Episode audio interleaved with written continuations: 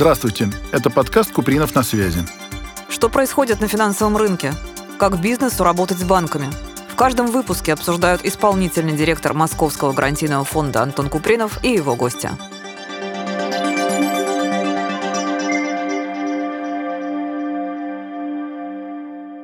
Добрый день, дорогие друзья. С вами исполнительный директор Московского гарантийного фонда Антон Купринов и в гостях Людмила Ростова, генеральный директор компании «Инновационные страховые решения». У нас сегодня очень интересная тема, для меня очень близкая – страхование. Я сам после института проработал два года в страховой компании, вспоминаю это в Ингострахе, это еще советский был период, вспоминаю с огромным удовольствием и теплотой это время. Вот. И фонд, в котором работаю сейчас, вот тоже по факту своего рода страховая компания, только страхующая кредитные финансовые риски, поэтому разговор у нас должен получиться очень интересный. Людмила, вы про себя немножко расскажите, пожалуйста. Да, я больше 20 лет уже в страховании. Откровенно говоря, получилось э, практически случайно это, да. Училась на факультете журналистики. Рядом открылась э, страховая компания, в которой я пошла работать руководителем отдела связи с общественностью. Тема была интересная, страхование. Мне всегда хотелось сделать что-то не так, как э, у классических страховщиков, поэтому это все со временем временем превратилась в страховой брокер, и достаточно долгий период времени мы занимаемся, такой у нас акцент на страховании бизнеса, причем с таким, наверное, специальным интересом к малому бизнесу. Почему? Потому что малый бизнес, они такие, знаете, как маленькие дети, они приходят э, в бизнес иногда совершенно неподготовленные, очень открытые ко всем, собственно, институтам, в том числе к финансированию, например, да, а там на них нападают такие взрослые страшные люди, которые пытаются им что-нибудь продать, продать, навязать и так далее. И вот мы начали с того, что начали объяснять, в чем же польза вот тех документов, которые необходимо подписывать при кредитовании, да, ну а дальше уже создавать какие-то еще продукты, полезные для малого бизнеса.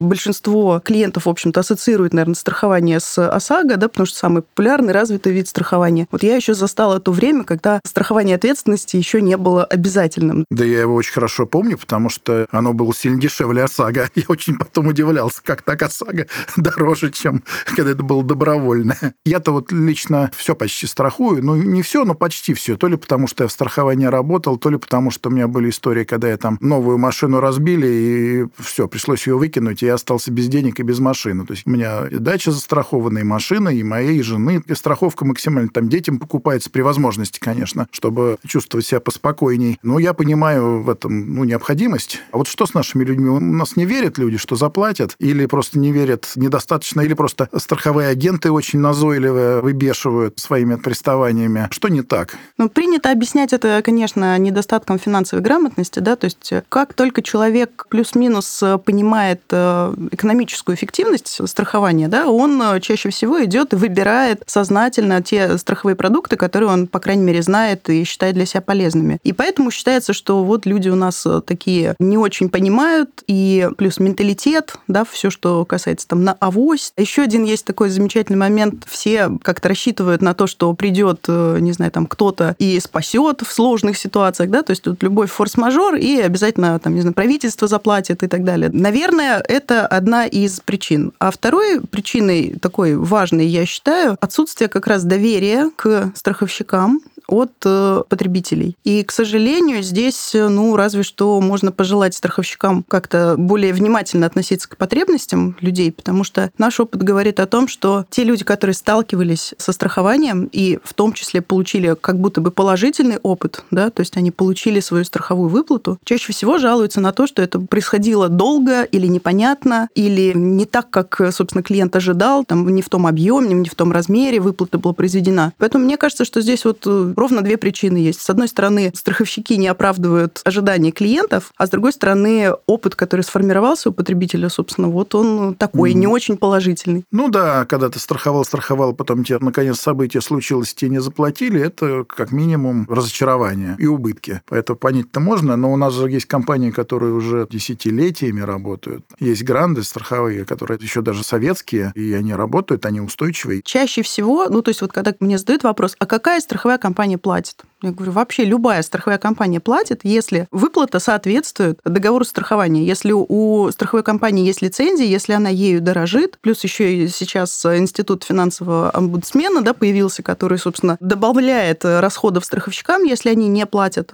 да, по каким-то причинам необоснованным. Угу. Поэтому любая страховая компания платит. И большинство претензий потребителя, в общем-то, на поверку оказываются такой историей, когда клиент на своем уровне не дал страховщику страховщику возможности осуществить эту выплату. Да? То есть страховщик, когда принимает решение о выплате, он, собственно, должен оперировать какими-то документами. Документами, подтверждающими наступление страхового события, соответствующего полису, то есть mm-hmm. то, что было застраховано, и документами, подтверждающими размер выплаты. И вот на этом этапе очень многие потребители теряют терпение. Mm-hmm. Опять же, по опыту работы с предпринимателями, мне сегодня нужно, чтобы ресторан работал, а страховщик от меня какие-то хочет документы, подтверждающие, что я эту кассу купил. Mm-hmm. А я ее купил три года назад, на баланс не поставил, ну и так далее. Да? То есть вот такие вещи, они, конечно, останавливают предпринимателей, потому что им проще прямо здесь и сейчас закрыть этот убыток, сказать, что все страховые компании плохие и это не работает. На самом деле есть совершенно нормальное э, такое решение, да, это всегда диалог и со стороны страховщиков возможность э, делать э, упрощенные программы страхования для предпринимателей или там для определенных сегментов клиентов, то есть не подходить к малому малому бизнесу с теми же самыми шаблонами, с которыми они урегулируют убытки в заводах э, каких-нибудь или в таких крупных промышленных объектах. А, к сожалению, сейчас пока ну, вот есть один сценарий в управлении урегулированием mm-hmm. убытков, да, и какой бы убыток там ни случился, даже самый маленький, страховщики подходят по единому шаблону, и это, конечно, останавливает предпринимателей, потому что опыт получается ну, не очень успешный. У нас были страховые случаи. Один случай был, когда попадали цистерны, которые мы в лизинг сдали, попадали они то ли в Енисей, то ли в Иртыш. Позвонили какие-то люди, то ли с железной дороги. Начали орать, это ваши цистерны, поднимайте их с дна реки. Мы начали объяснять, это лизингополучатель, пускай он поднимает. Но, слава богу, у нас страховка покрывала это все дело, их эвакуировали оттуда. А там, иначе бы экологических штрафов полетело полно там, еще что-то, да. И второй очень интересный случай был, мы страховали телекоммуникационное оборудование, и в этом здании был пожар пожар. А когда пожар потушили, ничего там не залили, открыли эти ящики, все на месте. А лизингополучатель, пользователь, говорит, нет, ребята, после воздействия дыма оно работать не будет. Это, ну, оно проработает, там, ну, не знаю, три месяца и все. А потом начнутся сбои, отказы и так далее. Его надо полностью менять. А внешне стоит идеальное оборудование. Я помню, тогда вот в страховой компании тоже сели, объяснили причину, покопались в правилах, нашли возможность заплатить, и эту проблему закрыло. Иначе были бы убытки и у лизингополучателя, и у нас, как у лизинга. Поэтому я всегда объясняю, почему это надо делать. Вопрос только правильно выбрать страховщика. Ну, опять же, наверное, вернусь к тому, что страховщики сейчас плюс-минус, ну, все-таки порядок уже наведен, да, то есть вот много лет назад было значительно больше игроков на рынке, да, и мы видели громкие такие уходы с рынка, и те случаи, которые вы сейчас упомянули, они, в принципе, лежат в плоскости договорных отношений, и там действительно просто нужно обратить внимание на риск, который должен быть застрахован у этого оборудования, не подходить к вопросу формально, да, когда вы там заключаете договор страхования. Пожар, залив застраховали, да, а то, что это оборудование сложное, которое действительно может пострадать там в результате определенных воздействий, на этом мы как бы экономим, да, или там читаем 2-3 предложения от страховых компаний, не обращая внимания на содержание, собственно, там на эти риски. Или там условно, знаете, рефрижераторные риски какие-нибудь при перевозках, да. Что это, не будем вникать, да, а то, что вы возите, допустим, лекарства, и может наступить риск, связанный там с нарушением температурного режима, это как бы выясняется внезапно внезапно в моменте, когда уже наступает страховое событие. И все равно мне кажется, что в качестве рекомендации предпринимателю всегда нужно, скажем так, идти навстречу со страховщиком, садиться и разговаривать, даже когда уже произошло страховое событие, потому что всегда можно найти способ, если это в рамках закона, да, получить урегулирование со стороны партнера, тем более долгосрочного партнера. Да. Поэтому mm-hmm. я всегда только за диалог со страховщиком mm-hmm. и всем советую не бросать на полпути, если у вас возникли какие-то сложности, все равно садитесь и разговаривайте разговариваете со страховщиком. А как вот правильно подобрать риски, которые тебе надо застраховать? Потому что не всегда ты понимаешь это. Я тоже проиллюстрирую истории там своего зама. У него ограбили квартиру, украли вторые ключи от машины. И он понял, что если ему машину угонят, и он не сможет второй набор отдать, то есть ему ничего не заплатят. И он нашел только одну компанию, которая страховала риск вот этой истории и, более того, оплачивала замену ключей и систему сигнализации. Одну из такого вот набора. Ну, это давно было, но тем не менее. То есть это же надо тоже в это вникать, понимать, как вот не очень опытному предпринимателю разобраться, вот что ему нужно застраховать в своем бизнесе. Вот расскажу, как мы обычно делаем. Мы, когда приходим к клиенту первый раз, мы никогда ему не говорим, что мы можем ему застраховать. Мы садимся и говорим, расскажи мне, из чего состоит твой бизнес. И он начинает рассказывать, и ты выясняешь, ну, то есть ты в голове уже раскладываешь это на риски, потому что есть уже опыт взаимодействия, да. Там он рассказывает про дистрибуцию, про то, что ему нужно открывать новые точки. Говорю, а как вот ты вот планируешь искать партнеров или где будут э, находиться складские запасы, вот, которые ты там отгружаешь, кому они будут принадлежать на этих этапах, да, и это все уже раскладывается на виды страхования, которые потом нужно будет, вот сначала разложили всю эту картинку, а потом порезать лишнее, да, для того, чтобы просто не было 100% договоров страхования, часть из которых не применимы для этого. Рекомендация только такая, вот с русского на человеческий должен кто-то перевести. Вы приходите в страховую компанию и рассказываете о том, как выстроен ваш бизнес, а опытный сотрудник, который владеет, скажем так, всеми, ну хотя бы примерно понимает, да, что есть страхование ответственности, есть страхование имущественных рисков, там есть э, страхование вашего персонала, а это уже там личные виды страхования, да, то есть, ну, не первый попавшийся филиал, где там ОСАГО и КАСКО вам предложат, а более-менее опытному сотруднику, который работает с корпоративными клиентами. Попадаете на консультацию, он вам все это рассказывает. Консультация обычно бесплатная в страховании, да, то есть вас никто не заставит нигде ничего подписать. Вы смотрите на этот бюджет, вы видите описание того, что вам рекомендуют. Дальше можно сравнить эти условия с условиями других страховщиков, да, то есть вот после первой первичной консультации, опять же, не возбраняется пойти и сравнить предложения от других страховщиков. Я несколько раз уже сказала, что почти все равно, с кем вы работаете. Но при этом сегодня как раз, э, пока ехала к вам, слушала обзор э, статьи в «Коммерсанте» про страхование складов. Да, и вот там комментируют разные известные мне люди, как изменилась тарифная политика да, по поводу там, складов. И я прям понимаю, что вот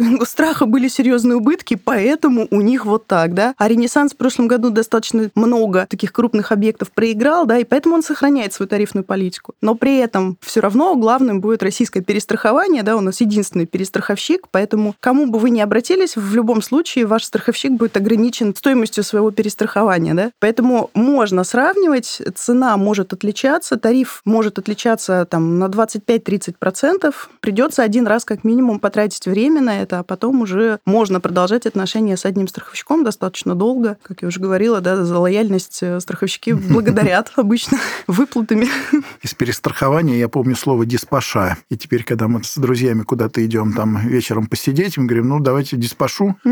Каждый поровну скидывается согласно счету. Да. Кстати, тоже скажу мой личный подход к выбору страховщика. Даже не столько стоимость полиса мы потом поговорим, но чуть попозже, а вот чисто человечески. Вот у меня был ну, автомобиль застрахован несколько раз в одной очень известной компании, которая выплачивала все. Ну, там каждую мою машину били. То есть я понял, что просто несчастливая компания. Вот, выплачивали, но машина после этого оставалась, ну, битая угу. и так далее. А вот в компании, с которой я сейчас работаю, у меня уже много лет ни одного серьезного случая тьфу-тьфу-тьфу не было. Вот мистика, а не могу не пользоваться. как бы это вот смешно не звучало. Хотя по деньгам может быть сравнимо, или даже, может, чуть подороже. Вот так. Ну, вот такая карма у страховщика, так бывает. И поэтому мы тоже иногда как бы шутим, что некоторым страховщикам ну, просто противопоказано идти в определенные сегменты, да. По крайней мере, сделать лет пять, не знаю, там, в страховании ювелирки просто паузу, да, потому что мы просто видим, что из года в год это происходит. Хотя тут можно предположить и э, различные мошеннические схемы, да, это тоже невозможно ну, исключить. Это, это, это никуда не девается, да. Я не знаю, у нас есть институт страховых следователей, как в этом детективов, как за границей, хотя не помешал бы, наверное. А скажите, а вот э, обязательные виды для предпринимателя? Вот у предпринимателя, не знаю, магазин или производство не очень большое. У него есть какие-то обязательные виды страхования? Пожарка, наверное, вот эта вся история. Отнюдь.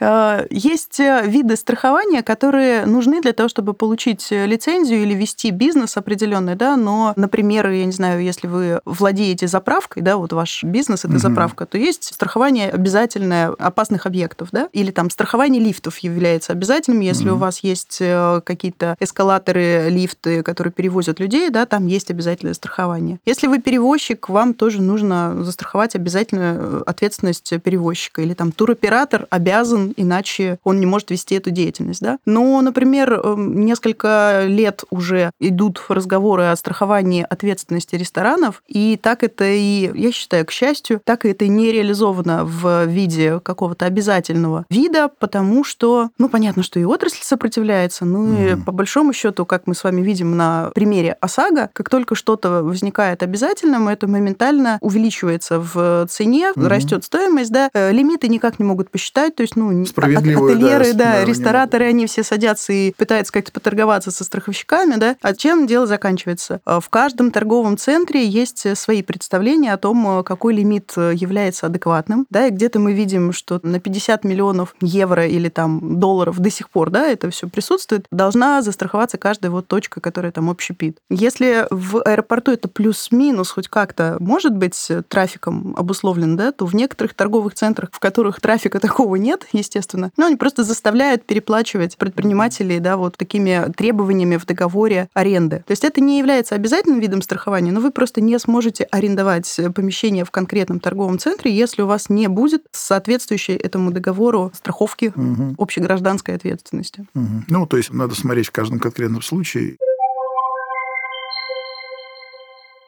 А что вот, если не касается обязательного страхования, что все-таки вы порекомендуете? Как подойти к выбору рисков, которые надо застраховать? Понятно, что зависит опять-таки от сферы деятельности. Одно дело магазинчик, другое дело сварочное производство, да, там и так далее, где вероятность пожара выше. Но вот как найти правильные наборы рисков, какие можно не брать и в каких вам могут отказать? Угу. Объект, риск, скажут, нет, мы не возьмем страховать. Ну, вот здесь вот все тоже очень э, интересно получается. То, что предприниматель чаще всего хочет застраховать, ровно в этом же ему и откажут. Угу. То есть самый популярный запрос у нас от предпринимателей. А вот я вот сейчас открываю бизнес, а если не пойдет, да, можно ли как-то от этого застраховаться? Или, ну, даже форс-мажоры какие-то вот закрывают нас, э, например, по решению, не знаю, там, вот когда перестраивали, например, различные улицы, строили парковки, да, угу. обозначали, где какие платные зоны, бесплатные. Это же очень сильно повлияло на трафик определенно, да, то есть если у тебя нет парковки, то к И тебе, нельзя, да. да, уже, ну вот вообще физически даже невозможно, не то, что там за деньги, да, сразу трафик падает. И, соответственно, клиенты говорят, ну вот вроде все я открывал там по франшизе, все хорошо же было, да. Можно ли от этого застраховаться? Страховые компании не готовы работать с финансовыми рисками, да, с предпринимательскими, точнее, рисками. Они говорят, ну, это вы неправильно, некорректно рассчитали бизнес-модель. Вот. Или там, допустим, арендатор расторг договор досрочно, да, страховая компания говорит, ну, как бы нет, не готовы. Страховщики готовы страховать классические риски. И вот здесь можно уже как бы находить какой-то компромисс. Для любого типа бизнеса нужно два вида страхования, как мне кажется, обязательно для себя посмотреть, посчитать. Да? Первое – это страхование имущества, которое вы используете при ведении бизнеса. Тут, опять же, все зависит от того, что у вас за бизнес. Если у вас салон красоты, то вы понимаете, что у вас есть оборудование, что у вас панорамные окна, да, которые существуют, вероятность, что их могут там как-то разбить. Да? Если у вас проезжая часть рядом, то у вас, наверное, интересует и риск ДТП в том числе. Да? То есть вот просто посмотреть на то имущество, которое у вас есть, и, опять же, подумать о том, что с ним э, может произойти. Если это ресторан и есть товарные запасы, то в результате перебоя электричества у вас это все может выйти пропасть, из строя да. и пропасть. Да? То есть это такой специфический риск. То есть первое – это посмотреть на свое имущество с точки зрения того, что с ним может произойти, да, и оценить стоимость этого риска. А второе – это страхование ответственности. Здесь важно разделять вот то, что просят при договоре аренды оформить оформить, это договор страхования за эксплуатацию помещения. А есть еще такой вид страхования, как страхование ответственности за причинение вреда в результате вашей деятельности. И тут нужно понимать, если вы пластический хирург, то у вас вот определенные риски, да, связанные с ведением вашей деятельности. Ресторан тоже понятно, отравление, какие-то пищевые истории. Опять же, если у вас частный детский сад, вам могут предъявить претензии, связанные с тем, что в результате вашей деятельности пострадали дети, да, то есть вот так вот можно это посмотреть. В любом случае страхование ответственности по виду деятельности, вот посмотреть, сколько это может стоить для вас. Угу. Ну да, то есть то, что раньше называлось all risks, все риски, это не совсем так. Это Конечно. надо, надо разбираться. А вот еще сейчас же время тревожное, ведь, упаси Боже, но может что-то и прилететь по твоему объекту, а это никто не страхует. Это же последствия военных действий и вот это всех гражданских конфликтов. Это первая оговорка, насколько я помню, в полисе, что это вот страхованию не подлежит. Сейчас страховщики начали включать и даже отдельно страховать э, физических лиц именно Мгм. от прилетов, да, то есть есть отдельная такая опция, это уже доступно. Для бизнеса это по-прежнему является оговоркой, но, скажем так, можно искать и можно это оговаривать. То есть у нас были в течение прошлого года объекты, которые застрахованы в тех местах, э, где точно этот риск выше. И страховщики, естественно, идут навстречу, потому что, ну, собственно, а для чего они тогда нужны, если не разделять риски с предпринимателями? То есть оговорка оговоркой, правила вот такие большие, всегда можно исключить из исключений те Мгм. оговорки, которые вам нужны. Но это понятно, что это цена риска. Удорожает, да. Конечно, да, это нужно сопоставлять, оставляете ли вы эти риски на собственном удержании или все-таки делите со страховщиком.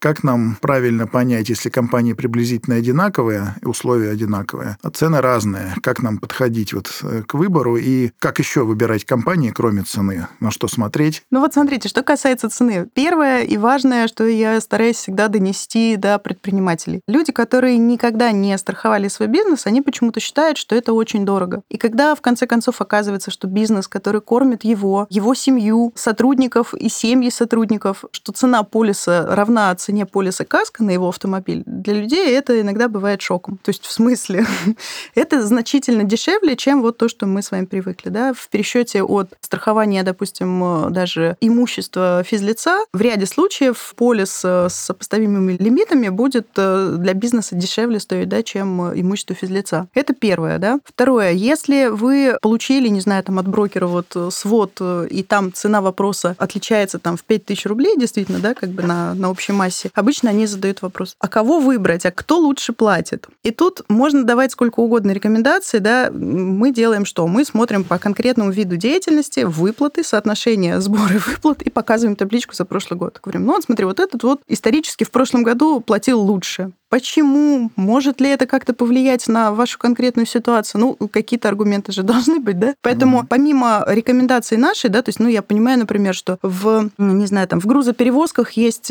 очень сильные игроки, у которых с точки зрения соотношения э, сборы и выплаты значительно лучше, чем даже у топов. Потому что они очень держатся за этот рынок, они лидеры этого рынка. И, ну, почему же... Нюансы знают там. все, Конечно. да. То есть они дорожат своим местом в этом рынке, потому что во всех остальных сегментах они могут быть не так сильны, а вот, вот в этом они будут э, платить лучше, чем э, там какой-то топовый страховщик, например. То есть прислушиваться нужно к рекомендациям, если вот опытный, не знаю, там брокер вам говорит, что не обращай внимания на то, что ты не знаешь про эту страховую компанию, просто она не работает с физлицами, да, и поэтому для тебя она не знакома. Но вот, пожалуйста, есть э, рейтинг, э, есть э, статистика, которую, собственно, мы никак на нее не влияем, да. Вот это вот такой критерий, к которому можно прислушиваться. И второй момент. Некоторые компании, так получилось исторически, они более бюрократизированные, а другие более технологичные. Вот этот критерий тоже важен. Понятно, любопытно, действительно. И цена все-таки, еще раз посмею утверждать, что все-таки это не первично для выбора страховой компании. И всех агитирую на нее смотреть, но не в первой строчке, потому что надо другие нюансы знать и смотреть, да.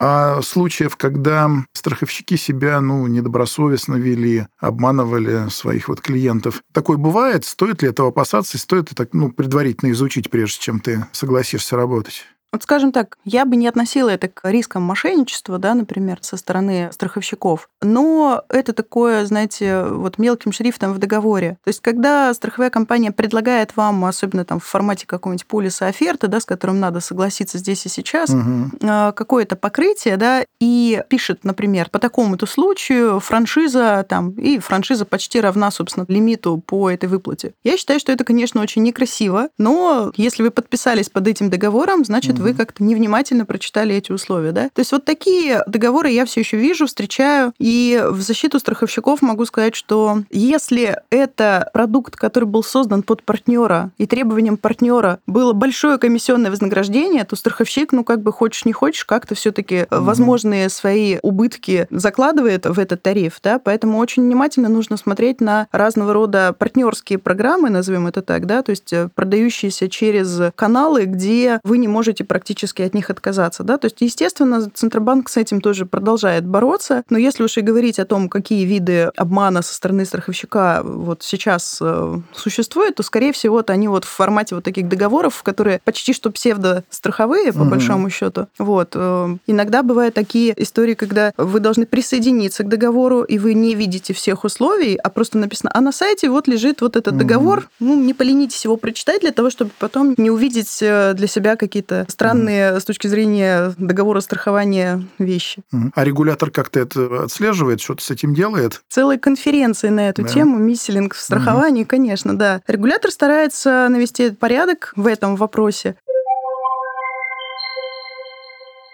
А вот такая деликатная тема. Вот и в кредитовании, и в страховании всегда есть институт брокеров, агентов и так далее, и так далее. И, в общем-то, понятно, зачем они нужны, но местами бывают невеспочвенные истории, когда, в общем-то, это ничего общего не имеет дела с бизнесом, а это просто такие какие-то дурно пахнущие истории, правонарушения угу. определенные. Как-то страховое сообщество с этим работает, то есть вот к подбору, отсеиванию, или это на решение каждого конкретного лица, и смотрит ли за этим Центробанк. Смотрите, страховых брокеров э, с лицензией становится все меньше. Ну, то есть в какой-то момент все пошли получать лицензии, потом стало понятно, что по большому счету никаких конкурентных преимуществ лицензия не дает. То есть иностранные брокеры нас э, массово, в общем-то, как бы покинули. Центробанк регулирует только брокеров, которые с лицензией. Все остальное это зона ответственности страховщика. Угу. Страховщик, когда подписывает агентский договор, ну, то есть с физическими лицами, либо там с самозанятыми, это договор вот просто с с агентом каким-то, да, и с юридическими лицами точно так же это агентский договор. То есть это форма взаимодействия между страховщиком и его партнером по продаже. И это не регулируется никакими другими, собственно, там, вышестоящими организациями. Да? То есть страховщик несет ответственность за действия своего э, партнера. Да. Добросовестно, угу. недобросовестно. По идее, страховая компания должна быть заинтересована в том, чтобы продукт ее можно было приобрести только в том месте, где это безопасно безопасно.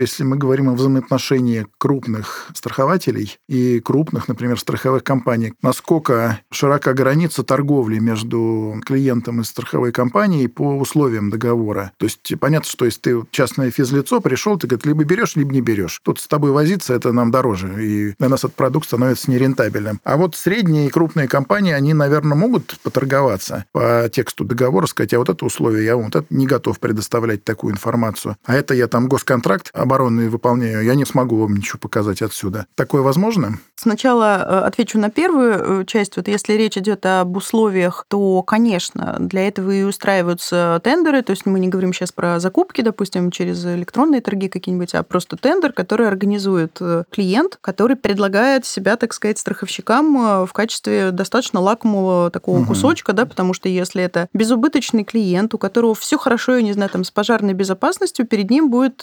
стоять очередь из страховщиков, и некоторые даже будут демпинговать, да, потому что им нужно, там, не знаю, в этом году выполнить план перед акционерами, что у них рост пошел, да. Поэтому, конечно же, по условиям торговаться можно. Это речь идет не только о цене, но и об условиях о покрытии. И сейчас большинство страховых компаний, конечно, стараются быть э, такими сервисными именно. То есть э, их задача не только выплатить в случае убытка, их задача и на этапе, допустим, осмотра вашего помещения дать э, риск-инженерный отчет, который позволит вам вам и ему, собственно, да, пройти этот год без убытков, потому что страховщики сейчас заинтересованы, в общем-то, тоже не в том, чтобы все сжечь и за все заплатить, а чтобы э, риск был взвешенным и чтобы цена этого полиса не была заоблачной, то есть все хотят, чтобы все было хорошо, по большому счету. Торговаться можно. Вторая часть вопроса состояла в том, что есть какие-то нюансы, которые клиент не может по какой-то причине показать страховщику. Чем меньше информации, тем дороже будет полис.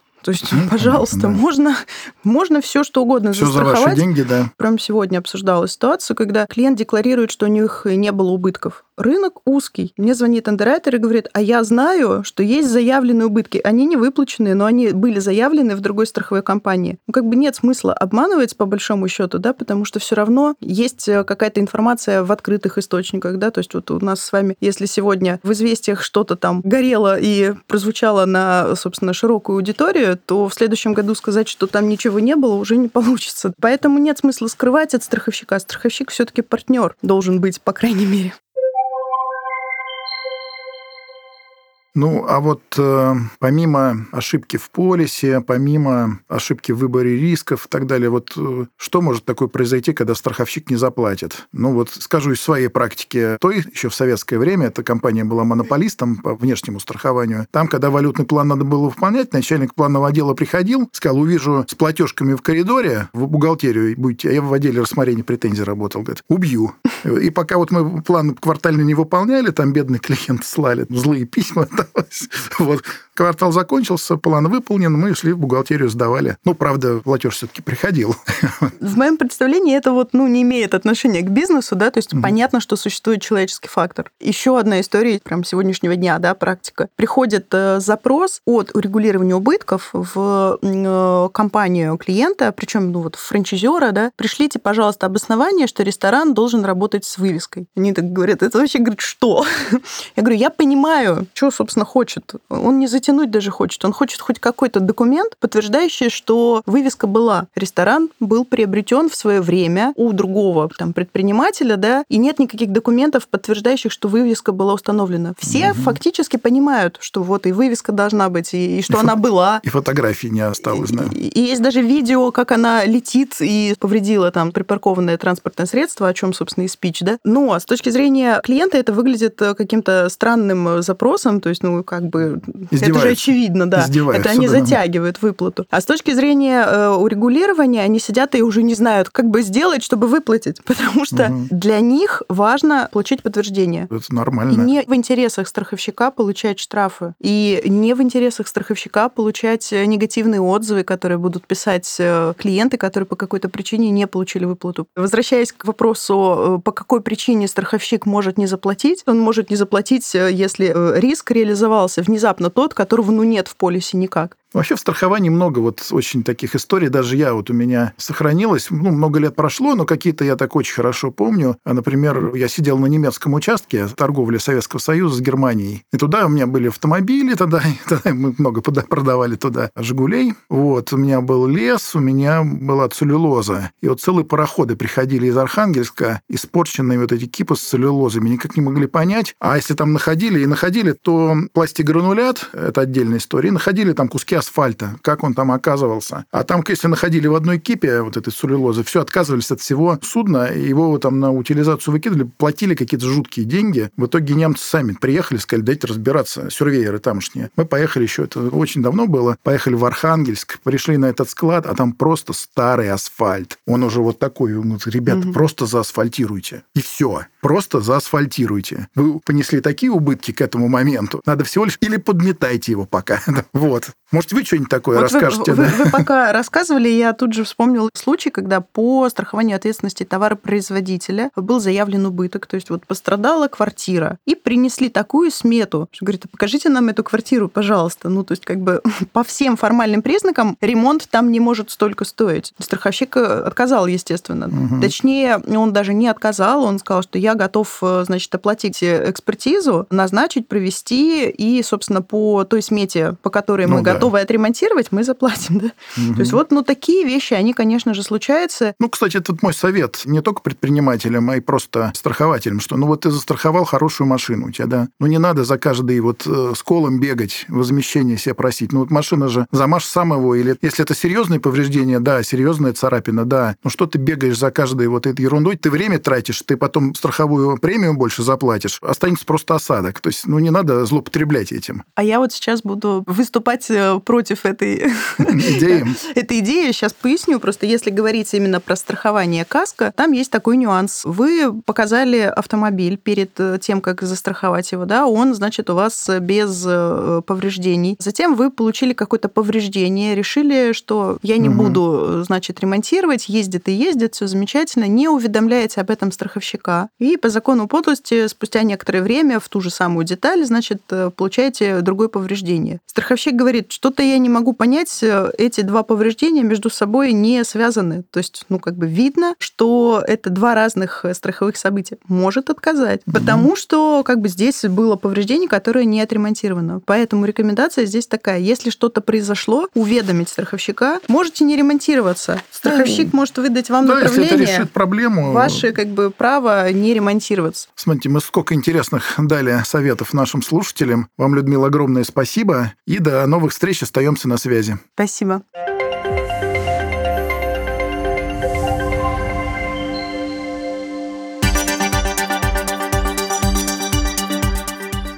Где предпринимателю найти деньги на свой проект?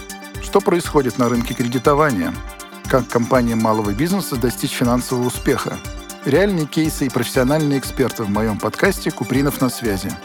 Подключайтесь, подписывайтесь и будем на связи.